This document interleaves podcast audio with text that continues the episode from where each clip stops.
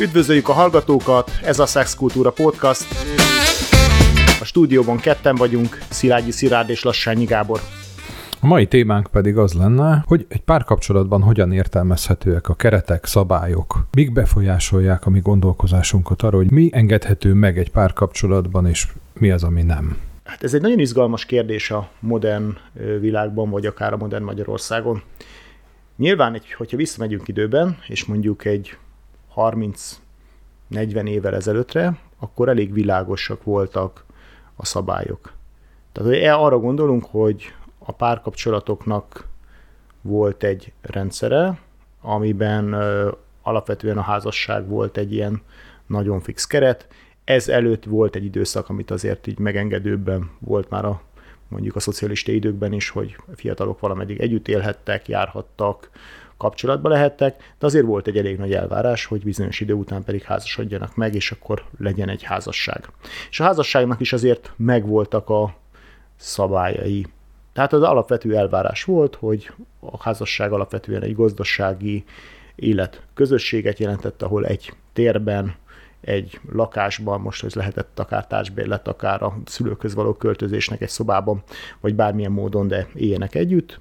Alapvetően a gazdasági közösség az egy teljesen alap, alapvetőnek számított, és az, hogy ennek a házasságnak ez egy monogám rendszer legyen, ahol a házas felek együtt vannak, ez egy, ez egy, ez egy, ez egy fontos követelménye volt olyan szinten, hogy azért még állami szinten is ez egy komoly vállók lehetett, ha bizonyíthatóan mondjuk az egyik fél hűtlen volt a, a másikhoz. Tehát ezt még, ezt még egy vállópernél is azért komolyan figyelembe vették. Ez mondjuk a elmúlt 40-50 évnek a története. Na most ehhez képest a, nyilván az elmúlt 30 évben a rendszerváltás óta még nagyobb, sokkal nagyobb változások vannak. Ennek az egyik eleme az az a házasodással kapcsolatos elvárásoknak, meg a gyakorlatnak a csökkenése, hogy egy nagyon erőteljes csökkenés van, volt a házasságnak, a társadalom sokkal inkább elfogadó lett a együttélésnek, élettársi kapcsolatoknak, és abban is, hogy ha gyerekek születnek, akkor nem, már nem akkora megbélyegezettséget jelentett az, hogyha valaki, és most itt két nagy idézőjelbe rakom, csak élettársi kapcsolatban voltak a szülők. Ezzel együtt vidéken, egyéb módon még akkor is azért van egyfajta ilyen furcsaság, hogy ja, ti nem vagytok házasok, és mondjuk van már két gyereketek, még mai napig azért ezt a, ezeket a reflexek ezek működnek. Uh-huh. Ez, a, ez a keret része, ami a családot illeti, és nyilván ebbe ehhez képest a nem heteroszexuálisoknak a, a, a párkapcsolati rendszerei az nagyon sokáig egy olyan hú, nagyon furcsaságnak számítottak Magyarországon, és azt gondolom, hogy a mostani törvénykezések meg, meg egyéb politikának köszönhetően ez továbbra is belül még mindig visel egyfajta stigmát.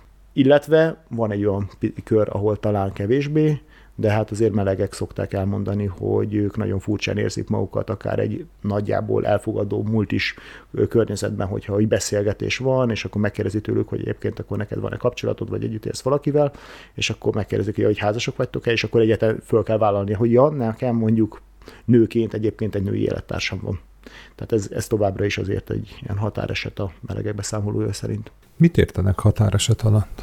Hát határeset alatt én azt gondolom, hogy azt, azt értjük, hogy ez a, igen, tudunk róla, hogy létezik ilyen, de hát azért az mégiscsak ezzel élőben szembesülni. Ez az emberek többsége számára továbbra is furcsa, hogy léteznek más életmódok, mint az, azok az elfogadott keretek.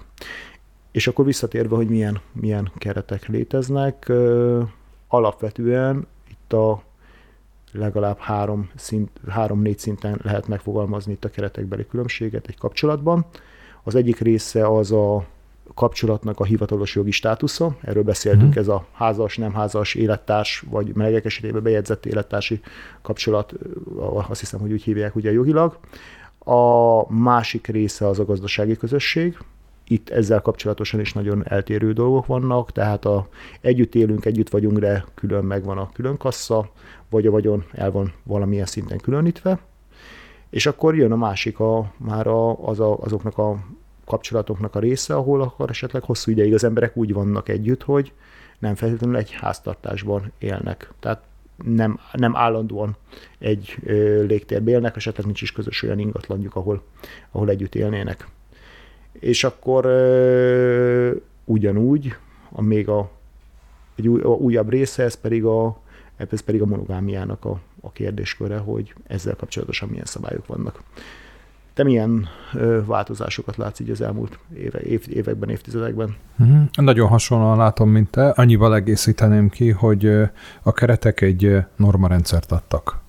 És ez a normarendszer úgy látom, hogy nem módosult, hanem megszűnt. Nem úgy alakult, hogy létrejött egy tágabb, jobban értelmezhető, sokkal több ember számára nyitott keretrendszer, hanem megszűnt.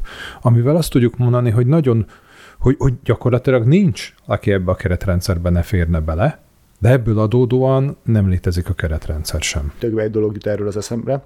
Az egyik része a dolognak az, hogy ö, nemi orientációval függően, ha két ember találkozik, akkor van egy, vél, egy, egy vélelmezett keret, hogyha mondjuk a két ember mondjuk elkezd járni, vagy elkezd kapcsolatban lenni.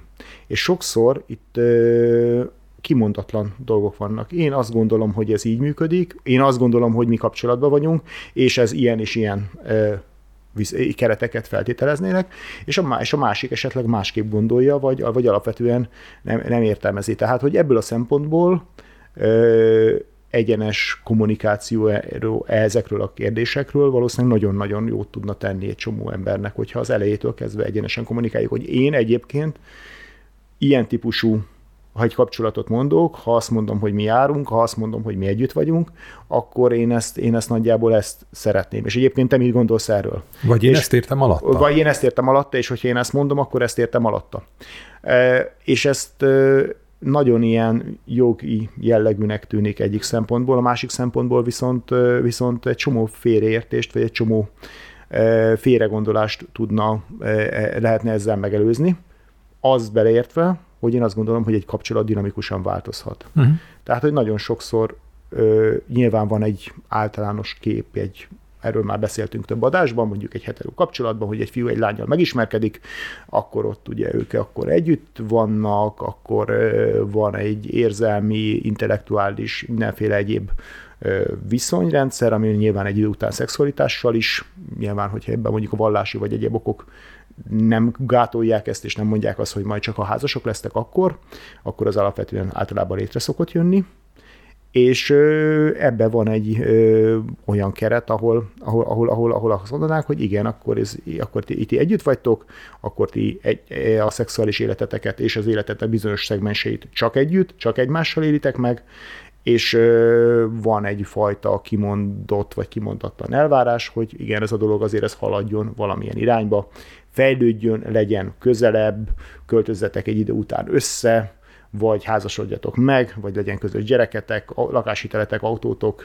vagyontárgyaitok, lovatok, bármi más. Igen, és itt kezdődnek a keretrendszerbeli különbségek, amit te is mondtál, hogy akkor költözetek össze, házasodjatok meg. Ugye ezek azok a keretek, vagy ezek azok a normák, amik, amik befolyásolják a mi gondolkozásunkat és életünket. És nagyon, jó, nagyon érdekes, mert ugye ezt ilyen mintázat ként éljük meg, és a mintázatok azok hiedelmekből, meg szabályokból állnak. Mit hiszek én, hogy mi, mi, mi az én szerepem, mit kell csinálni, milyen, miképpen működik egy jó kapcsolat.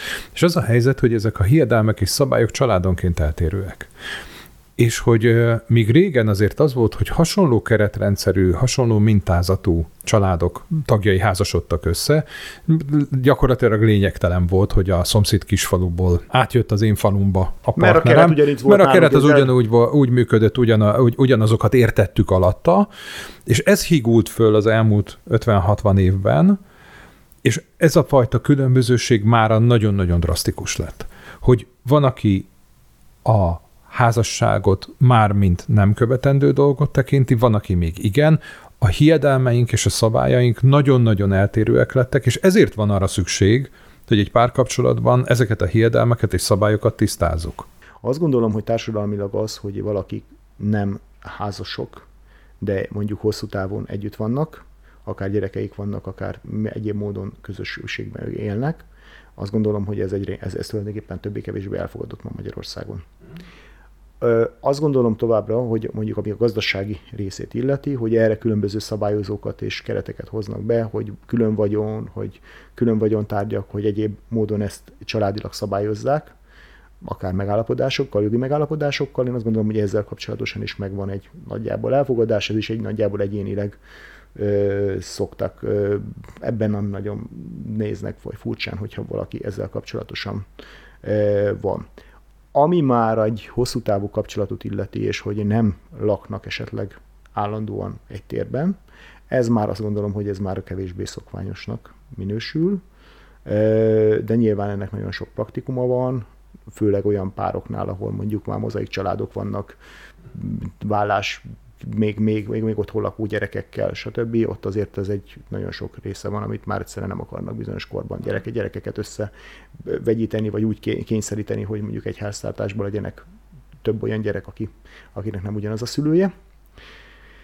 És, a, és akkor ehhez tartoznak az egyéb, egyéb szabályok, amik elsősorban a monogámiával, illetve a szexualitással kapcsolatos ö, rendszerekben vannak, amiből óriási kérdések szoktak lenni, hogy ebből mi az, amit továbbra is jó minőségű emberi kapcsolódásnak tekinthető, és mi az, ami, ami, ami, ami már több sérülést okoz, illetve sokan vitatják egyáltalán annak a fogalmát, hogy mondjuk a monogám rendszeren túl létezne valódi emberi társkapcsolat, párkapcsolat. Úgyhogy ezzel kapcsolatosan azért egy, egy nagyon, nagyon nagy, nagy szakadékok szoktak lenni ebbe, ebbe, ezzel kapcsolatosan a kapcsolat vélemény megosztás.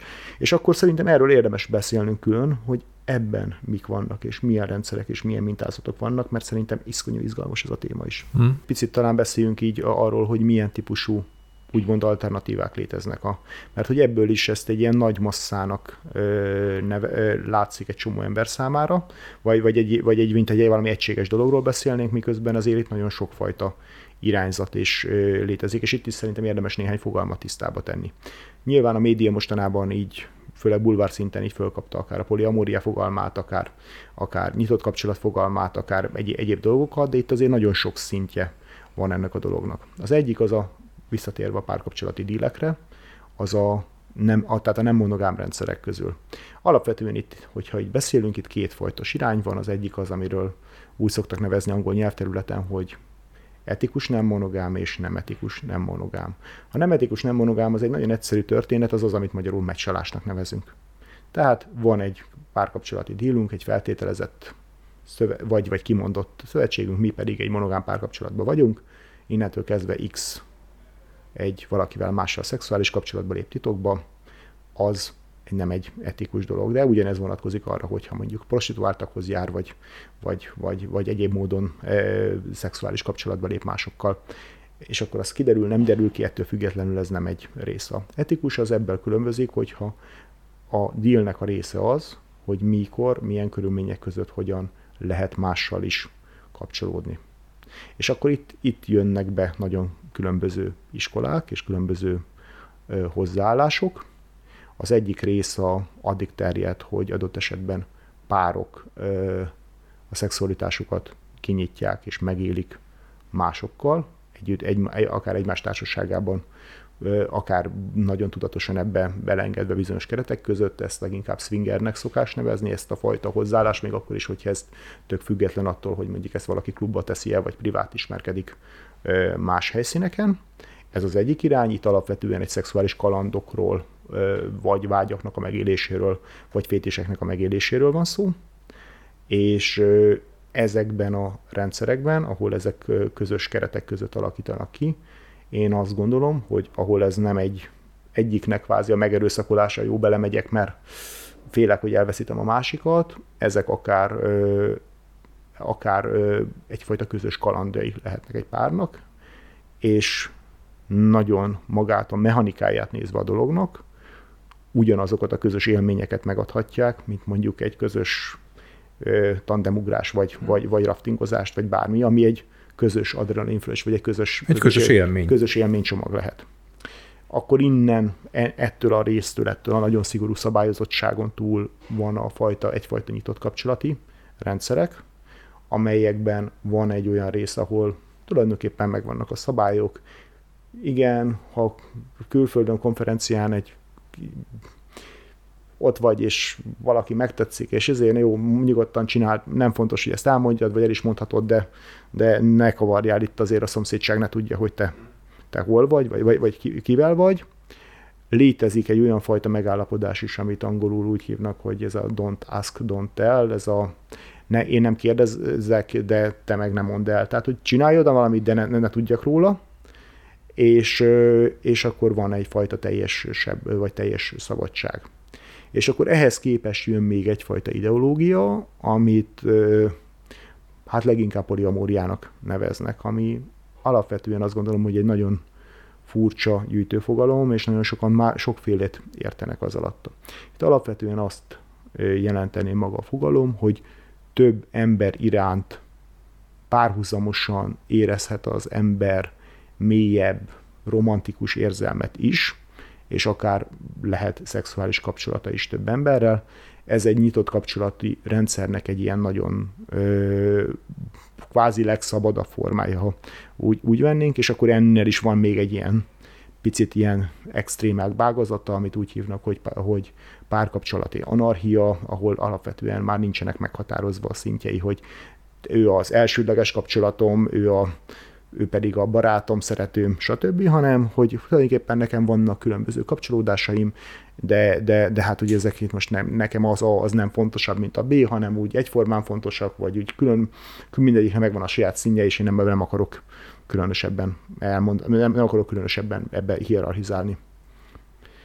Úgyhogy nagyjából ezek a főiskolák, nyilván léteznek még mindenféle egyéb fogalmak, amiket az elmúlt 10-15-20 évben ö, kitaláltak, vagy, vagy, vagy mondanak ezekre, de ezek a főbb részei a nyitott ö, rendszereknek, a, mondjuk az etikus nem monogám rendszereknek. Én azt láttam, ö, a személyes benyomásom az az, hogy valahol ott van ebben a választóvonal, hogy egy ilyen nem monogám rendszer tud-e jól, stabilan és mind a félnek a megelégedésére működni, hogy mennyire van benne egyfajta, tényleg ez a, ez a, ez a biztonság, komfort érzet, azt hiszem, hogy itt valahol az elköteleződésnek a, a, a szintjén tud nagyon ö, elválni.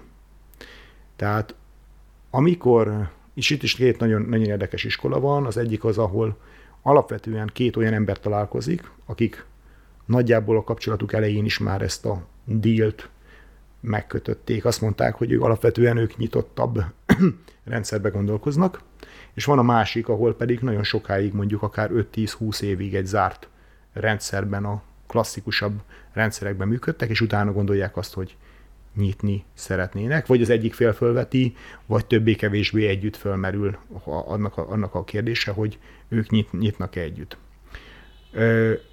Az el, még az első részben ö, általában már két kicsit érettebb ember szok, szokott általában ezekkel megállapodni, és ebből lehet adott esetben egy ö, jól működő rendszer, vagy nem, nem jól működő rendszer, de ott azért általában együtt dolgozzák ki ennek a pontos működését. Addig a másiknál ott, ott óriási választóvonal van abban, hogy milyen típusú hiányból akarnak ők nyitni. Hogyha egyfajta alapvető hiányt éreznek magában a, ebben az alapkapcsolatban, ebben a bázis kapcsolatban, azok általában rettenetesen rosszul szoktak elsülni hosszú távon.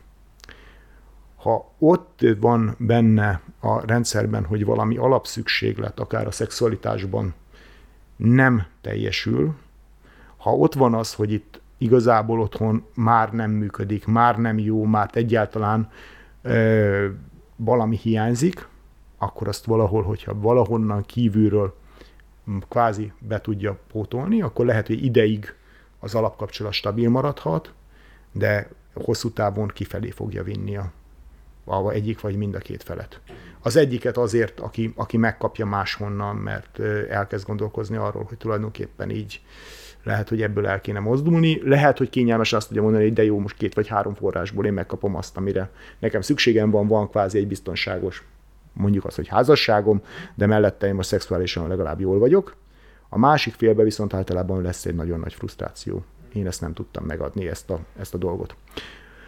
A másik része a, a, a történetnek, amikor az van benne, hogy valami fajta közös szándék, közös játék, közös kíváncsiság, közös kalandot, és most itt a kalandot azt nem, e, e, ezt, ezt, ezt, ezt, ezt, ezt inkább egy ilyen általános szinten értem, és hogyha ezt vissza tudják csatornázni a kívülről bejövő energiákat a alapkapcsolatban. Ha nagyon mély maga az elköteleződés, hogy egyébként ezt működtessük, akkor ebből tudnak működő, hosszú távon is működő, érzelmileg is biztonságot adó rendszerek fel, felállni, de ez, a, ez szerintem ez a, ez a nagyon nagy ritkaság. Tehát egy zárt kapcsolatot jó minőségben nyitottá, vagy nyitottabbá tenni, ez egy, ez egy, ez, ez egy nagyon ritka dolog, hogy ebből, ebből, ebből pár éves távlatban akár jól, jól jöjjenek ki emberek. Vannak, akik ezt megugorják, de nagyon kevesen vannak. Ezt pontosan így látom én is, hogy a kapcsolatok kinyitása a legritkább esetben vezet egyébként a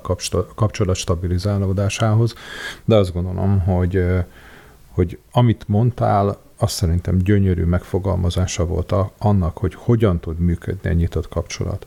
Ha az a kapcsolat azért válik nyitottá, mert az egyedi igények kielégítéséről szól, akkor az valószínűleg a kapcsolat lezárásához fog vezetni, ha pedig a közös élmények kereséséről szól, és közösen éljük meg ezeket az élményeket, akkor a kapcsolat akár meg is erősödhet. Igen, igen, egy kivétel van, amit még mintázatban láttam ezzel kapcsolatosan, ez pedig főleg akkor szokott lenni, hogyha az egyik félnek mondjuk nagyon erőteljesen a biszexualitás felé vannak vágyai. Tehát egyszerűen az van, hogy boldog, jó, szereti a, a házastársát, partnerét, minden, de egyszerűen ott van benne egy nagyon erőteljes vágy, hogy a, a saját nemével is tudjon. Ott, ott megint tud egy olyan lenni, hogy egy valameddig stabil tud ez az egész maradni, mert egyszerűen az van, hogy igen, ezt lehet, hogy ezt az energiát, ezt a fajta dolgot nem tudja megélni. Dologban nyilván itt mindig az az érzés, hogy a harmadik fél, vagy a x fél az nem egy eszköz, hanem az is egy ember, akinek saját valid vágyai és szükségletei vannak, és hát nagyon kérdéses, hogy az hogy tud viszonyulni, de adott esetben tud lenni. Még egy olyan alternatív rendszerekről nem beszéltünk itt akár a poliamória kapcsán, hogy a nem, nem, két, nem két emberből álló zárt rendszerek, hogy ezzel kapcsolatosan is vannak nyilván Magyarországon erről nagyon keveset hallani, tehát ezeket riádnak hívják, amikor három ember van egy kapcsolatban, és ők stabilan együtt vannak, vagy nagyon ritkán vannak négyes együttélési rendszerek, ezek is önmagukban valószínűleg gondolom, hogy itt nem húznék feltétlenül egy óriási különbséget egy, egy, egy két emberből álló párkapcsolat között, itt valószínűleg bár sokkal bonyolultabban, pszichésen, de adott esetben, hogyha zárt rendszerben vannak, ők így azt mondják, hogy mi egymást szeretjük, mi így vagyunk egybe, ott valószínűleg egy nagyon stabil rendszerek is kialakulhatnak. De mert az érzelmi elköteleződés. Mert ott, ott is az elköteleződés is megjelenhet, hogy mi így vagyunk ennyien, és, és akkor ez, ez, ez, ez, egy, ez egy kerek dolog. Még azon gondolkoztam, tehát a kapcsolati nyitással kapcsolatosan, ahol egy pár valamikor, valamelyik pontján úgy dönt a életüknek, hogy, hogy ők szeretnének nyitott, nyitni, vagy valamilyen módon nyitott kapcsolatban lenni. Itt szokott bennem az a nagyon kérdés felmerülni, hogyha csak az egyik veti föl ezt a dolgot, a másik pedig azt mondja, hogy oké, okay, csináljuk. Tehát itt tud nagyon megborulni a dolog, főleg akkor, hogyha az, aki befelhozza, annak egy alapvető hiányérzete van. Itt a stabilitás az akkor tud, akkor alakulhat ki, hogyha én nem hiszem abban, hogy ez a teljes fokú önzetlenség, hogy jó, ha neked ez a jó, akkor én nekem, nekem az a jó, ami neked, neked jó. Ez valameddig működhet, de összességében, hogyha az a fél, aki ne, ne, ne, nem a kezdeményező fél, hanem a másik félnek ebből nem tud jó lenni, nem tud ebből valamilyen szinten kapni, akkor az nem fog működni. Tehát abból csak a frusztráció fog nőni. Mi, mi, miről beszélhetünk? Vagy visszacsatornázza ezt az energiát az, aki, aki, aki, aki külső kapcsolatot épít ki, és akkor abból kaphat, majd, vagy pedig a másikban van mondjuk egy fétis vágy arra, hogy mondjuk a partnere mással vagy másokkal legyen. Ha ez nincsen meg, akkor, akkor összességében ez nem, nem, nem, nem, nem fog tudni működni. Illetve másik nagyon nehéz, hogyha, és erre is nagyon sok példát hallottam, hogy az egyik fél nyitni szeretett volna, a másik fél belement, aztán ő próbálkozott, de ő ő neki nem volt igazából erre belső motivációja, és ő is próbálkozott nyitni, és folyamatosan élte meg a frusztrációkat. Még ha sikerült is valamit összehoznia, valami fajta kapcsolódásokat, azok nem igazák voltak, nem úgy voltak, és hát hanem, hanem, hanem, hanem valam, inkább a frusztrációkat gyűjtötte, és nem, a, és nem a saját szándéka volt. Tehát valameddig így elment vele, aztán, aztán ezekből is robbanások lettek Úgyhogy ezek a negatív példák, én azt gondolom, hogy a pozitív konklúzió az az, hogy ott, lehet, ott működhetnek ezek hosszabb távon, ahol van a párok között egy mély elköteleződés, egy szándék, hogy ők együtt maradjanak, csinálják, és be tudják csatornázni ezeket az energiákat a közös kapcsolatukba.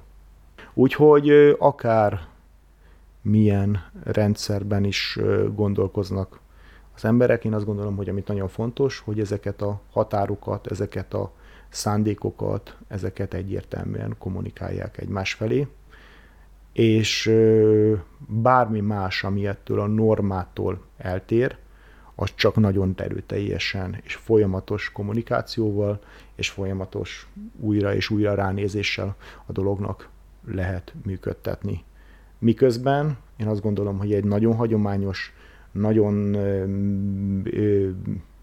nagyon, nagyon hagyományos párkapcsolat, zárt párkapcsolat, és akkor tud jól működni, hogyha folyamatosan vannak feedbackek, és a folyamatos a kommunikáció és a szeretetteljes kommunikáció két ember között.